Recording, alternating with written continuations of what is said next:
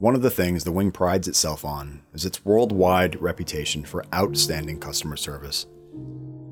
The Maniacs are all over the world, and we have the stickers to prove it. There's no better way to network with sister units than ensuring they think of Maniacs and professionalism synonymously. I'm Master Sergeant Andy Sinclair, and this is the MAINEiac Radio Show. We're on episode 35, and I've got some cool stuff I want to share with you. Last month, our maintainers had a unique experience involving airmen from MacDill Air Force Base, as well as several other units. Senior Master Sergeant Duplain interviewed one of the team leads on a project that doesn't happen every day here at the 101st, and we'll get to that here in a minute. We have a second interview with a junior enlisted member who traveled to DC for the EFAC, that's the Enlisted Field Advisory Council. A great opportunity and an outstanding chance for our airmen to check out, so we'll hear that interview a little later. New Maniac fact is heading your way, as well as some things to look for this coming drill. Check it out here on the MAINEiac Radio Show.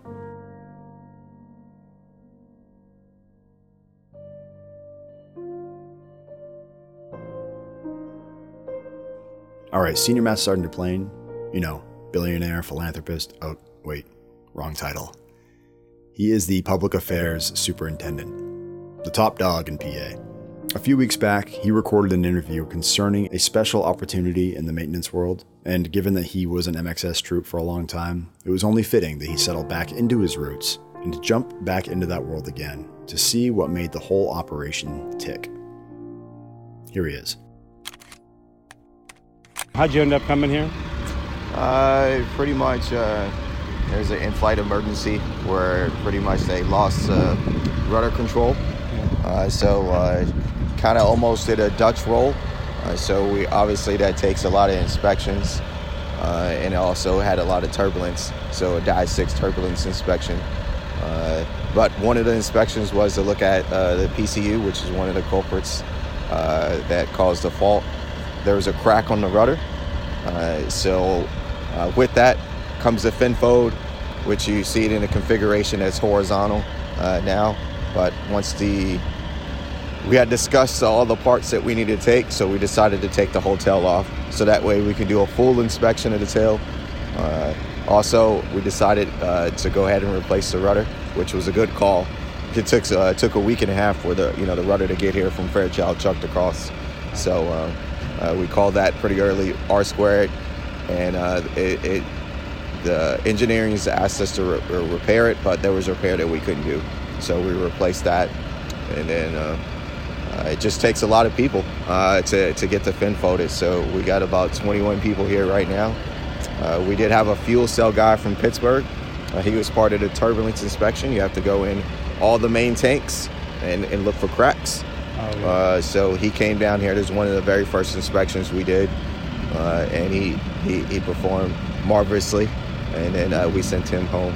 But we got four people from McConnell. Those are our AR guys. Those are guys that are uh, the most experience on doing this task in the Air Force.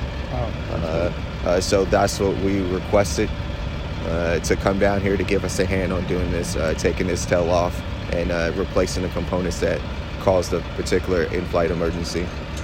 So. Wow. And how's it been working at a at a location not from your base, not at your base? You well, you, you know it's difficult to, to do any he- heavy maintenance when you're not at you know a, a, ba- a base that's done it before. Uh, MacDill, we obviously have a lot more facilities than you guys. So does McConnell, uh, but doesn't do the fact that the job's got to get done, right? Uh, so the facilities here have been adequate. We just had to do it outside, which of course that allows us. We are, we're at the mercy of the weather conditions. Uh, as yesterday, we had to cancel uh, other than that, uh, you can see that we had to put the tail on two tractor trailers, uh, which is something that uh, we have actual. Uh, McConnell had stands, but they couldn't get the stands to us in time. Uh, so I went ahead and made a decision. Go ahead, and let's put it on the tractor trailers to get this inspection knocked out. Uh, of course, that you know took a little maneuvering on the trucks itself, but other than that, uh, th- those are only two things. Usually we do this in the hangar, so we're at the mercy, not at the mercy, and, and of course we have the stands. Everything else, uh, you make do, you know. Uh, but the facilities and you know being in a guard base, everyone's been overly uh, overly helpful. You know, you know. So I, I have no complaints whatsoever. Oh, that's good. Yeah, anything you want to add or can think of? Uh, Looks like you're on the home stretch. Yeah, home stretch. So you know, pretty much uh, uh, once we get, we're at the hardest part, getting it uh, folded at, in the folded condition it is right now. Uh, that's the hard part. Then we just have to uh, stand her back up, and then and then it comes down to objects and uh, rigs of the uh, different components that we've taken off. Uh, so uh, we're looking good. Uh, you know, we still got to do a, a operational check flight where we, you know, the plane flies, it does the checks Yeah. before we can get her home. Uh, but other than that, uh, yeah, coming down to, to, to the end here. And uh, like I said, once again, you know, everyone here in uh, Bangor has been helpful, even from, you know, hotel staff, uh, you know, since we've been all over the place due to the concerts. Oh yeah. Yeah, you know, so we've been moving and shuffling hotels. Yeah. Even had to go out to Ellsworth with a, a bunch of guys an hour away. Uh, but we got back. The managers uh, have been uh, extremely helpful. of course, everyone in your uh, command team over in maintenance group, overly helpful. Uh, even a contracting squadron uh, who helped us uh, with supply the crane. Oh, wow. Uh, so uh, they work with our contracting uh, back home, but they're the ones that found the guy for us, which Yeah. we're you know extremely grateful in a, in a very timely manner. Uh, so that way we can get this done. yeah. Oh yeah. As you know, it always takes a little bit longer too. Yeah. Than you expect. Yeah, yeah, it did Yeah. take a little bit longer. We ran into a little hiccups with uh, we needed a couple engineering requests. Uh, we got those knocked out. That's what took us the longest amount of time waiting on those Right. and waiting on a couple parts that we had. Yeah. Uh, uh, so everything's gone as smooth as humanly possible. Probably taking about five days longer than what I wanted to, but you know, uh, safe and steady wins the race when Yeah, it comes no, to a big uh, job like this. Like you said, doing it right and having everyone uh, safe is uh, it's uh, hard to put a price on that. So that's cool. No, it's uh, it's good to be out capturing it. So yeah, yeah, you like know. I said, I got your name and uh, that gives me the demographics. So you're actually stationed in MacDill. Yep, yep. And then you you um, you sought out the other people to come help you out. Yeah, yeah, we uh, we hit uh, you know uh, uh, XOCL and then they they task it out. But you know, of course, we called around to see who's done it before. Right. Yeah. Uh, the last time we've done it had been three years ago, yeah. uh, so it's been quite a little bit of time since we've done this. Uh, but my, uh, McConnell, uh, Sergeant uh, Slag is uh, running a um, running the show, and they've done it about. I think they said they've done three of them. Oh wow. You know, uh, just this year alone. Huh. So. Yeah. It actually looked like it went on easier than it came off. Yeah, well, you know, uh, you're, you're a little But you- worried. You, always go think it's the other way. Yeah, yeah, it comes on really easy. Yeah. Uh, you know, once you get it to this configuration, popping the bolts out, but everything is supposed to go smooth. Yeah. Uh, we uh, uh, just like it did, and, Yeah. and I'm happy about the team here. Everyone's worked hard, uh, and um, you know, it's a stressful moment right here, but you know, the stress is gone now. Yeah. Getting it off those tractor trailers, that's what you know. Yeah. I, I was, you know, I need to get it off. yeah. get no, it up there. absolutely. And like I said, the bolts went in quick. Yep. It seemed like they had more trouble getting them out than they than they did getting Yeah. them in. He, he slid them right in here. Yeah. So yeah. It was uh, almost an all-day event coming off. And Yeah, yeah, it guys got was. on within an hour here. Yeah, so- within an hour. Yeah, so that's that's Yeah. impressive. So cool. So there you go. Several units from several wings came together to solve a problem. To fix a bird and get her back in the sky. It's a cool story. Drill weekend is just around the corner. And by just around the corner, I mean this weekend. So if you didn't know that, surprise. Just as a reminder, Sunday of drill weekend is family day, so be sure to let them know that they can come out and say hi. And let you know what, let's get real for a second. Drill weekends can be fast paced, training filled, and stressful, but on Sunday, try and let that all go. Spend time with your families and enjoy the events and opportunities. Introduce them to your coworkers and show them what you do on a day to day basis. And if there are any dependents listening to this, be sure to bug your uniformed loved one about coming out.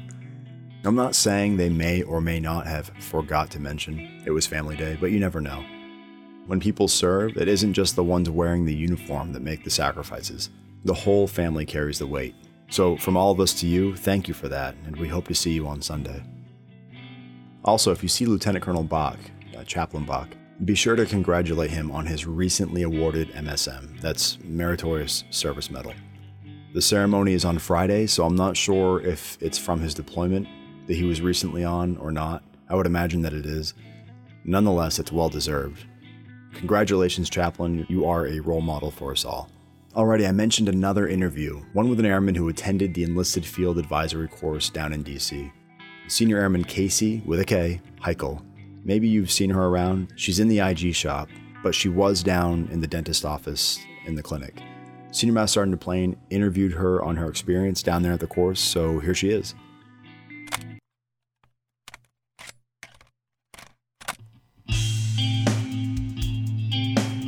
Hey, good morning, everyone. This is uh, Senior Master Sergeant John Duplain from the Public Affairs Office, and I am with Casey Heichel from the IG office. Casey with a K, right? Yes. So, uh, yeah, tell us a little bit about you and um, what you're up to. So I'm Senior Airman Casey Heichel. I work as the Self Assessment Program Manager in the IG office. I started in medical and joined the IG team in January. Cool.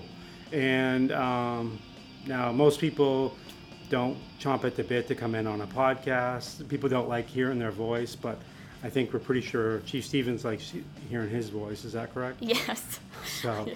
but uh, you decided to come in and, and talk about something that uh, you participated in. Can you tell us a little bit about that?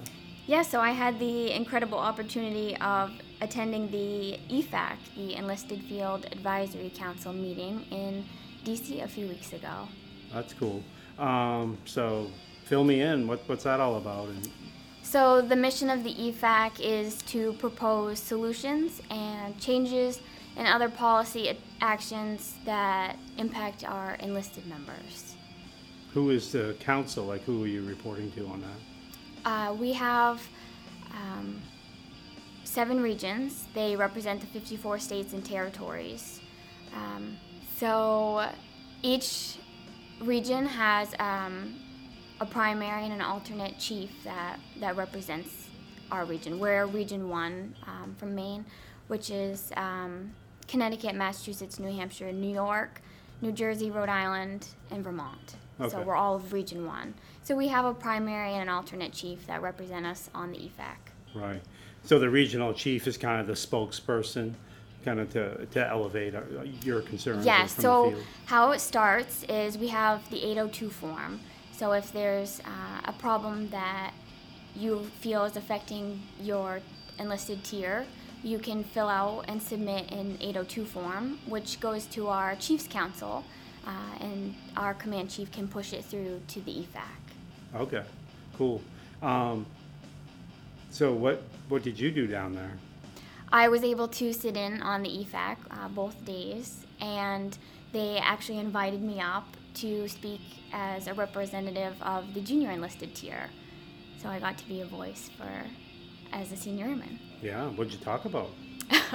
they had a, a, couple different questions for us. Um, m- most of them were based off of the struggles that they have relating to millennials. So you're, you're a millennial? yes, I believe the millennial generation starts in 1983. So, I don't, I don't think I qualify. Not quite. Are you a baby boomer? I probably. yeah. I, I guess we all get lumped somewhere, right? Yes. Yeah. Um, yeah. So speaking as a representative of the millennials and uh, junior enlisted tier, they're they're struggling with retention um, and communicating we as millennials communicate very differently than the baby boom generation. So they're they want an insider view right of how to communicate with us. Yeah. Oh, that's interesting.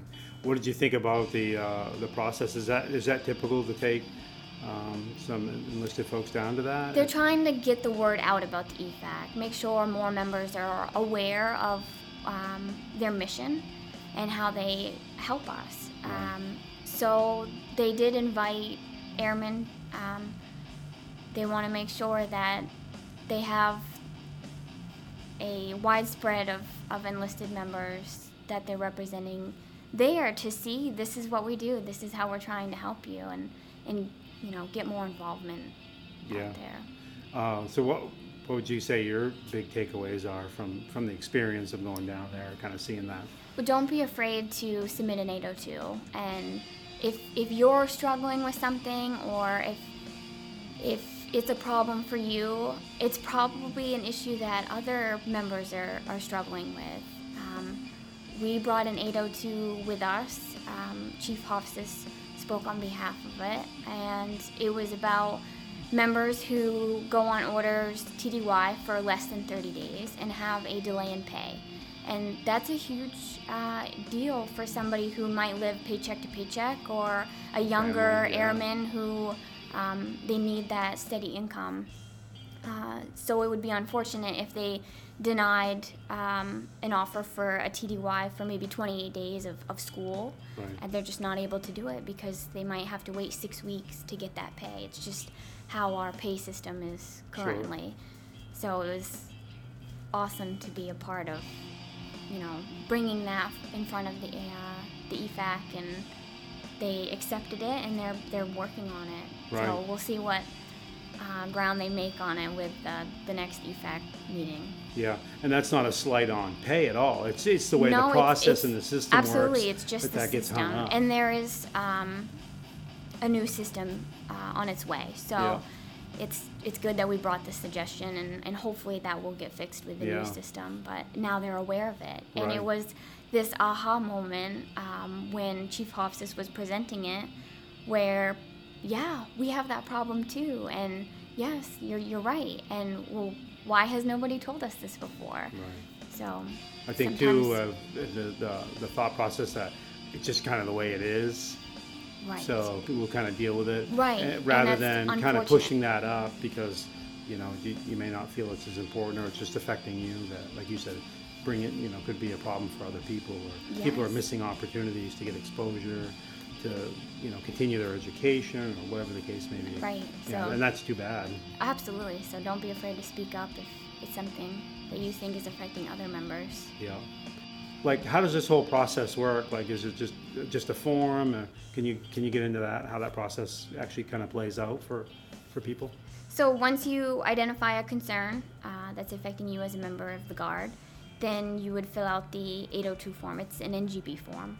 Um, that would be sent to your command chief, and then they would represent that 802 in your region. We are Region 1, being in Maine. And that would be brought to the to the EFAC. And is there a process where if I submitted one, would I hear back or? Yes, Yeah. yes, you would be listed as a, a POC on the on the form. Okay, cool.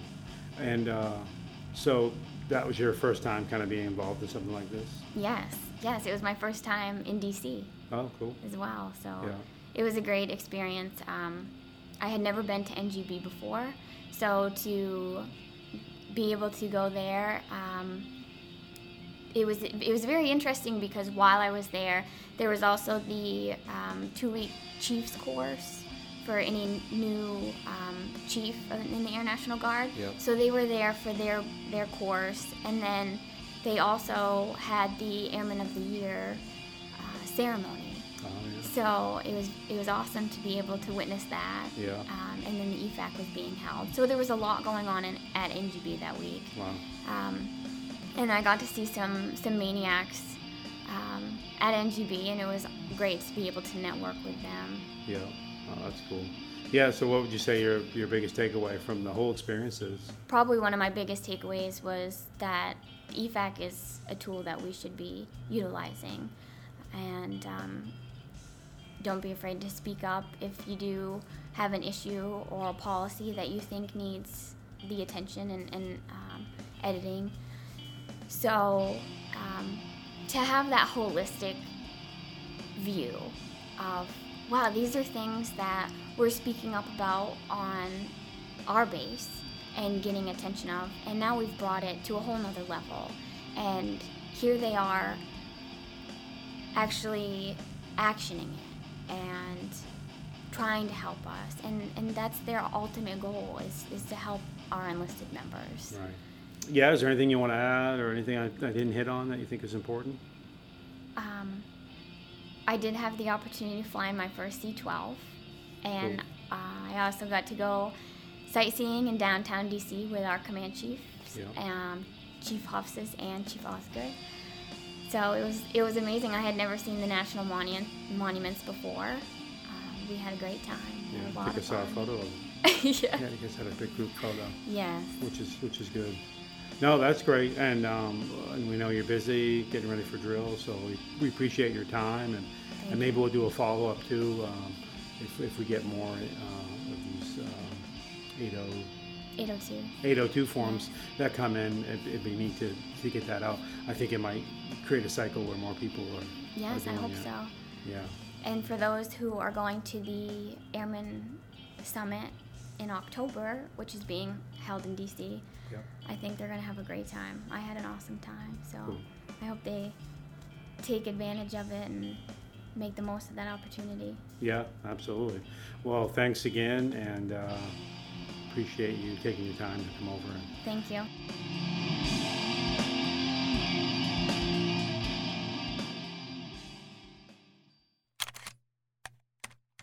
Thank you, Senior Duplain, for the interview, and thank you to Senior Airman Heichel for tolerating the PA shop. It's always good to share the Maniac story with everyone.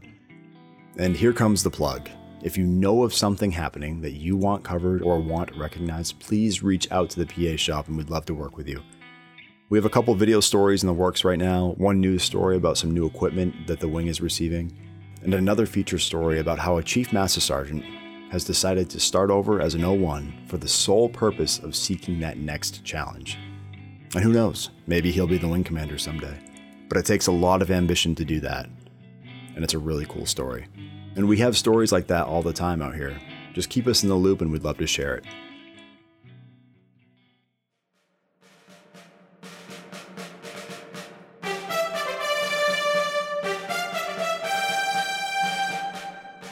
We've talked dozens of times on this podcast on why it is that training is vital to what we do. Deployment cycles, inspections, home station missions, it's all relative. We need to train, bottom line. There's no getting around it. If we jet back to 1965, we'll find that training was just as important for the 101st Air Defense Wing as it is today for the 101st Air Refueling Wing.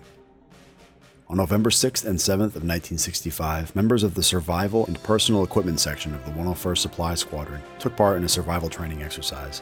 It was held in the survival training area here on base to simulate survival conditions.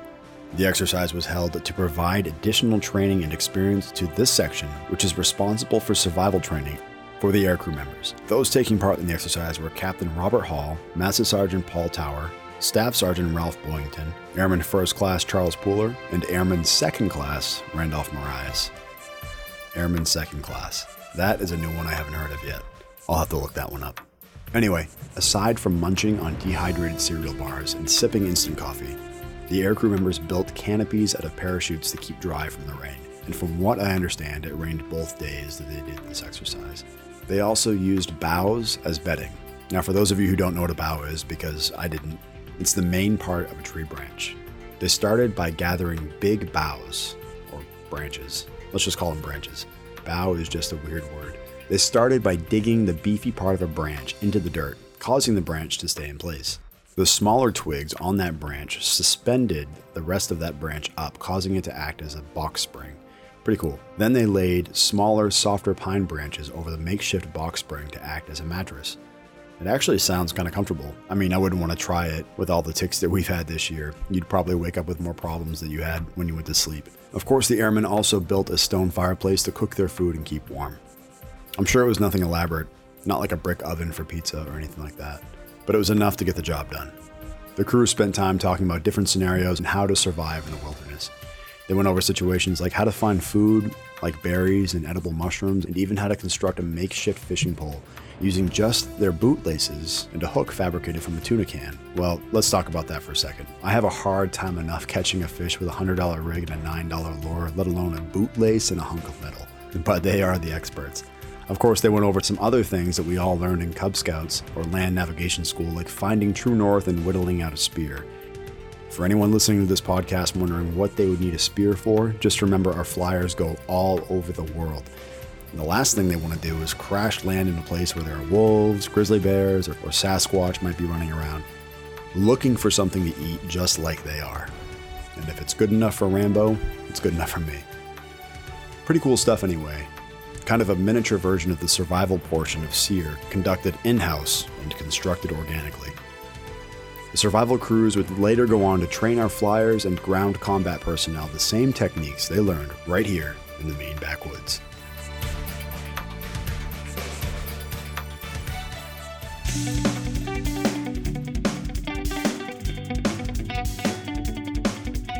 And just like Spider Man leaving the MCU, that's all the time we have for this episode of the MAINEiac Radio Show. I'm Master Sergeant Andy Sinclair with the 101st Public Affairs shop here in Bangor, Maine. Another shout out to Master Sergeant Lesko from MacDill Air Force Base and Senior Airman Heichel for doing the interviews. There's some really good content there, so thank you for sharing that. Be sure to hit us up on Facebook and Instagram by searching 101STARW, and be sure to hit that like or follow button. You'll find stories, videos, photos, podcasts, all the good stuff that our comm squadron blocks on drill weekend. Oh no! I'm just joking. Yeah, I'll probably hear about that one later on but it's all in good fun. But check those out as well as our DVIDS, iTunes, and official website. We're everywhere. Another shout out to Tech Sergeant Harless from the command post for allowing us to use some of his music you heard in this episode. He could be the next Zakk Wylde. You never know.